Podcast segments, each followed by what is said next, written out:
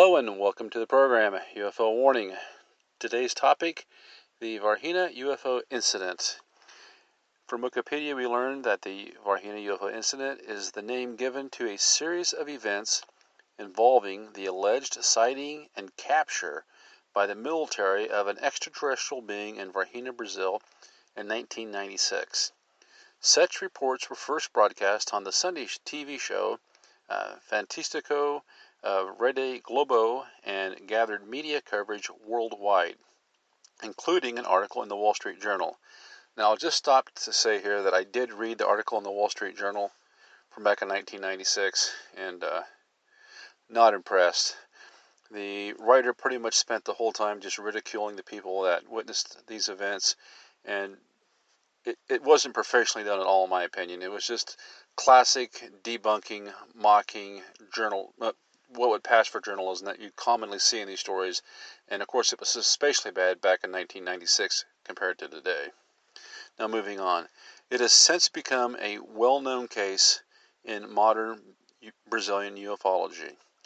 The Brazilian government has officially denied any claims of being involved in the capture of extraterrestrial biological entities, or EBEs, but some theorists claim otherwise, accusing the government of a cover up. For some, the lack of reliable sources is evidence against this actuality. The testimony of unnamed anonymous official individuals are frequently featured. The article goes on to say uh, UFO investigator Kevin D. Randle writes that the case is as complicated as any other in the UFO field. Randle notes that there is a lack of physical evidence supporting the case and adds, In fact, we have been unable to verify much of anything. Now, UFOologist Roger Leir of Ventura, California describes interviews with local witnesses in UFO crash in Brazil surmised that there were two creatures. Allegedly, one had been injured, and both were taken to a local medical clinic. The doctors and nurses of the clinic described the creatures and reported unusual occurrences, some apparently paranormal in nature. As a podiatrist, Leir was particularly interested in their feet. The story ends by the removal of the creatures by military personnel. Now, keep in mind, Dr. Roger Leir, he passed away here, I think, in 2016 or 2014.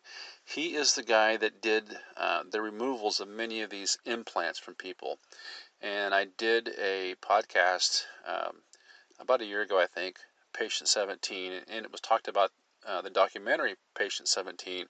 And in that documentary, uh, it goes through the process of a patient coming in, realizing he has an alien implant, and Dr. Leir actually removing that from him. Dr. Leir was just, uh, from what everything I could see, was just a great guy uh, he's no longer with us, but this is talking about the fact that he went down there and actually interviewed people, which, from my point of view, leads even more credence that these events actually happened. Basically, you had two separate um, two separate encounters with alien creatures. One with uh, three young girls uh, taking a shortcut home. They come across this five foot tall, uh, and we'll get to that in a minute, uh, ET, uh, which just uh, scares the living heck out of them. They assume it's the devil, and they run home and tell their mother such. And then the other two cases, the other case where there were two um, ETs were found and taken into the hospital as they thought that one of them was hurt. Now it goes on to say that uh, the creatures, according to media reports, the creature, the, this is the first creature we're talking about, According to media reports, the creature was first sighted by three women ranging from 14 to 22 years old, sisters Liliane and Valquíria Fatima Silva, and their friend Katia Andrade Xavier. They allegedly saw the creature in the afternoon of January 20th, 1996. A biped about 5 foot tall, with a large head and very thin body with V shaped feet, brown skin, and large red eyes. It seemed to be wobbly or unsteady, and the girls assumed it was injured or sick. The Silva sisters said they fled and told their mother they had seen the devil. The woman did not believe them, up until she went to the area where they had allegedly seen the creature and smelled a strong ammonia like odor and found nothing but its footprints and a dog sniffing the place. After relating their tale to family and friends, rumors began to spread throughout the city regarding UFO sightings and alien creatures being abducted by the military forces. Two days later, another creature was allegedly found lying along a road. Three military trucks were supposedly sent to retrieve it. It seems creature the creature was reportedly seen at the local zoo by its by its janitor. The following months, three three animals mysteriously died. So now we have we're up to four separate sightings of ETs, and the fact that they're wounded, the fact that there was uh, from other uh, accounts I've read, it seems as though there was UFO activity in the area. A lot of people thought there was some type of a UFO crash uh, and whether that would be like a mechanical crash that just blew up and these guys escaped the ship somehow, or maybe it was uh, uh, some sort of extra dimensional um, craft where they're moving in and out of the dimensions and somehow these creatures become separated uh, from uh, whatever it is they're traveling in and in the process end up wandering around and totally disoriented, unable to communicate with anybody, and this and this other strange, which will be a completely strange dimension to them. And even though the part about about the zoo being about this creature being spotted at the zoo might might seem kind of wild, but given the predatory nature that we find with some of these UFO craft as far as the cattle mutilations go, uh, it doesn't surprise me at all that they were looking for something to eat. Now it goes on. It says uh, Oriolana and Eurico de owners of a farm in the town, reportedly saw a UFO hovering over their cattle.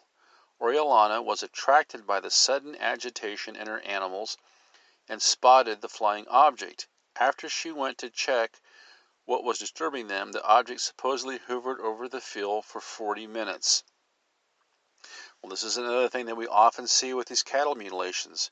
UFOs hovering over the animals. I don't find this to be that hard to believe myself, but something apparently happened. Maybe it was hovering over these cattle because it was having some kind of a mechanical problem or some kind of a problem uh, leaving the scene or whatever. But we have we have this craft which may or may not have been in distress. It's it's sitting there over a certain area for a long time.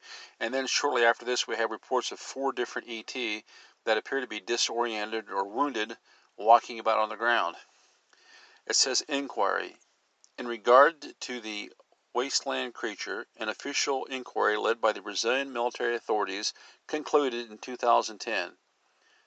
Okay, hold on here a second. So there was an inquiry that concluded in 2010. Remember, these were cited back in June of 1996, so why would it take 14 years to come to a conclusion?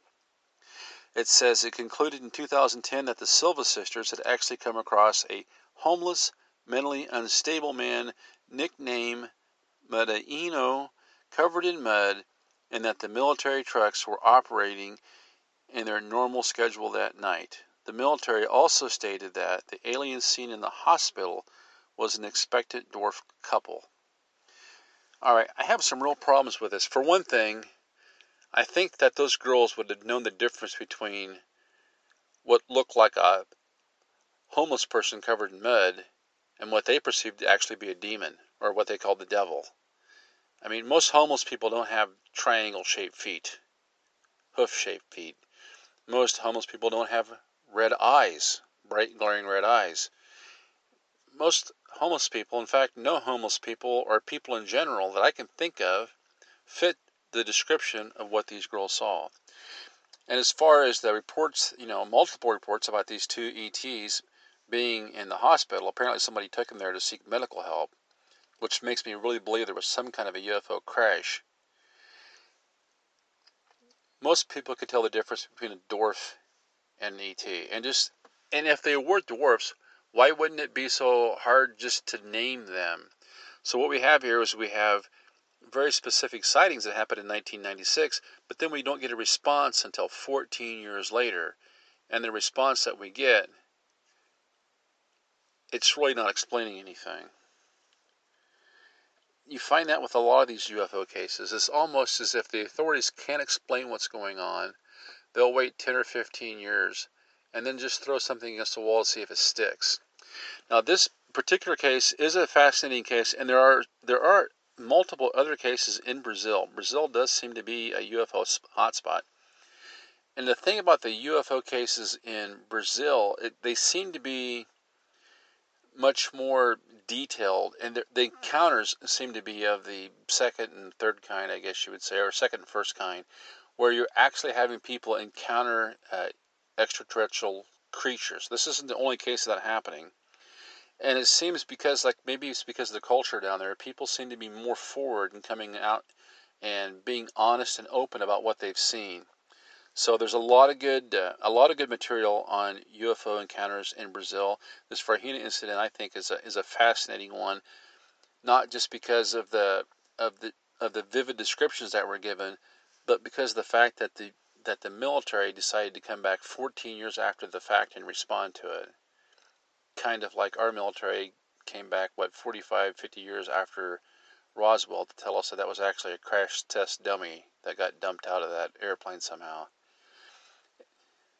For me, that's a red light. For me, when the authority figures feel like they need to come back 10 or 20 or 30 or 40 years later to explain something that looks an awful lot like a UFO encounter or an ET encounter, that's when my red flags go off. I would stop by and check out the check out the story. It's very interesting. Stop by the website UFO Warning uh, dot zone. And until next time, this is UFO Warning. Over and out.